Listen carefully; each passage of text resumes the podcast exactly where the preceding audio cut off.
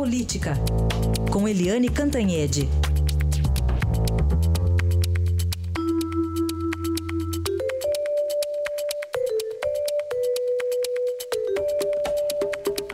O assunto ainda é a crise política, deflagrada desde quarta-feira da semana passada, com as delações aí dos irmãos Batista, lá da, da Friboi, né, da JBS, mas agora o STF, né, Eliane, está dizendo que pode rever a delação deles? Bom dia. Bom dia, Raíssa, bom dia, ouvintes, exatamente.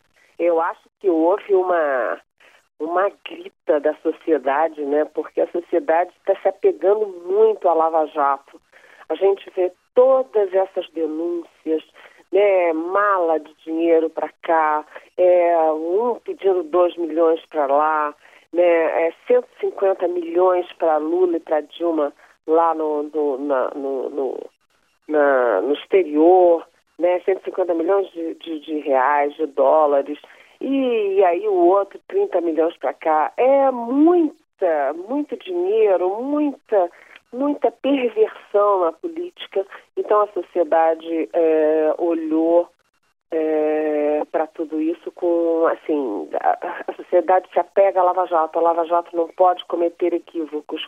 E esse excesso de perdão para JBS, para os irmãos Joesley e Wesley Batista, realmente deixaram a sociedade muito, assim, é, cabisbaixa ou perplexa.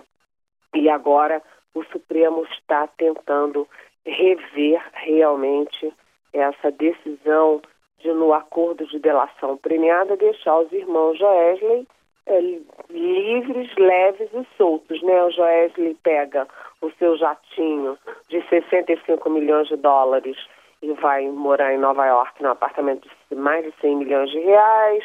Aí ele pega o iate dele de 10 milhões de dólares, põe no navio e manda para Miami.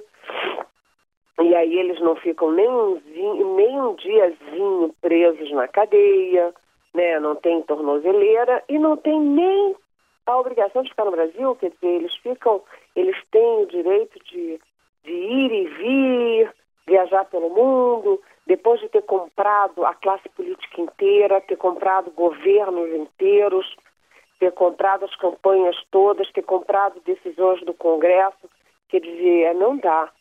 Então, é, o Supremo é, diz que pode rever, e além disso, eu andei conversando bastante, e as minhas fontes dizem que o próprio juiz, se eles caírem no juiz de primeira instância, já que não tem foro privilegiado, eles, uh, o juiz pode rever a decisão da Procuradoria.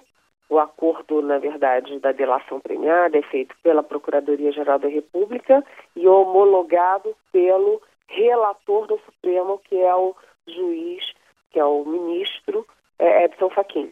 E pelo que eu conversei, o juiz que cuidar dos irmãos Batista, ele pode rever sim esse excesso de benesses, quer dizer, a falta de qualquer punição, de qualquer pena para os irmãos Joel e Batista, ou seja, a vida deles estava maravilhosa lá nos Estados Unidos, mas isso pode ser revisto o que é uma pressão da sociedade brasileira.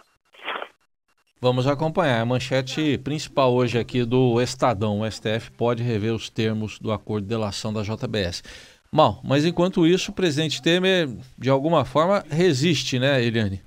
Ah, o presidente Temer resistindo. O presidente Temer, uma das coisas interessantes dessa delação da JBS, dos irmãos Wesley e Wesley Batista, Heisen, é que eles ficaram bilionários, trilhardários no governo Lula. Né? Foi no governo Lula que eles tiveram ali 8 a 9 bilhões de reais do BNDES, que é um banco de fomento do desenvolvimento brasileiro.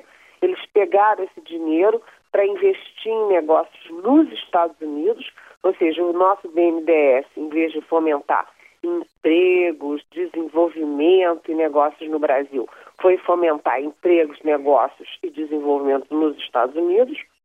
Né? Então, eles também depositaram, eles declararam, Joesley, a gente viu isso gravado, e eles depositaram 150 milhões é, para Dilma e Lula no exterior, mas em nenhum minuto o Joesley Batista foi lá é, gravar o Lula para saber como é que era essa relação entre os dois. Ele foi direto gravar o presidente da República numa fita mequetrefe que não foi nem periciada e isso já virou um motivo para abrir inquérito contra o presidente da República. Isso já é uma coisa esquisita. Mas o Temer, é, evidentemente, além de, de, dessas fitas, dessas coisas todas que foram mal negociadas é, pelo, pela Procuradoria e pelo Supremo com, com os Batista da JBS, o Temer tem outras coisas, né? Essa coisa do, do, da fita gravada do assessor dele com uma mala de dinheiro, isso precisa ser explicado. Ele não tem nada a ver com isso? Ou ele tem alguma coisa a ver com isso? A segunda coisa é um outro dinheiro que o delator diz que foi parar num coronel da PM, que é assessor dele, foi parar na casa desse coronel da, esse dinheiro é do assessor e a revelia dele, ou ele sabia disso. Quer dizer, o Temer tem coisas para explicar, mas ele tenta resistir. Ontem tomou duas medidas.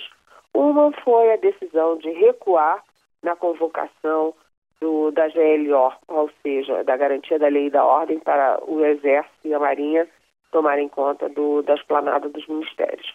Como o ministro da Defesa, o Raul Jungmann, já tinha anunciado de véspera, ele realmente tinha anunciado, a medida era até controlar a esplanada. Quando a esplanada estivesse tranquila, eles tirariam as tropas. E foi isso que aconteceu.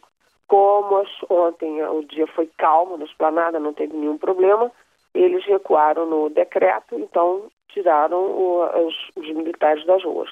Outra coisa é que o Temer gravou um vídeo para as redes sociais tentando demonstrar que está tudo absolutamente normal, o Congresso está aprovando várias medidas provisórias e o país está indo em frente, mas a verdade é que não é exatamente essa, porque ontem mesmo você teve uh, uma reunião em São Paulo do ex-presidente Fernando Henrique, do governador uh, Geraldo Alckmin, do prefeito João Dória e do presidente nacional do PSDB, senador Tasso Gereissati, exatamente discutindo o day after se o Temer cair. Né? Então está todo mundo de olho no dia 6 de junho, que é o dia do julgamento da chapa Dilma Temer no TSE, e o Temer efetivamente pode cair, e os partidos já discutem opções. Ainda não chegam a um nome, mas estão discutindo opções. Os nomes na mesa são o próprio Fernando Henrique, o próprio Tasso Gereissati, o presidente da Câmara, eh, Rodrigo Maia, do DEM, e o Nelson Jobim, que tem uma. A, ele é duplamente anfíbio, porque ele é do, é do PMDB, mas ele é ligado ao PSDB e ao PT, ou seja, ao PSDB e ao Lula. E ele também foi do Judiciário e foi do Congresso. Então você tem os nomes na mesa e o mundo político já discute isso. O day after Temer. Aguardemos então pelo day after, o dia que ele for chegar. Aí, Eliane Cantanhete, que volta na segunda-feira aqui ao Jornal Eldorado. Bom fim de semana, Eliane. Bom fim de semana.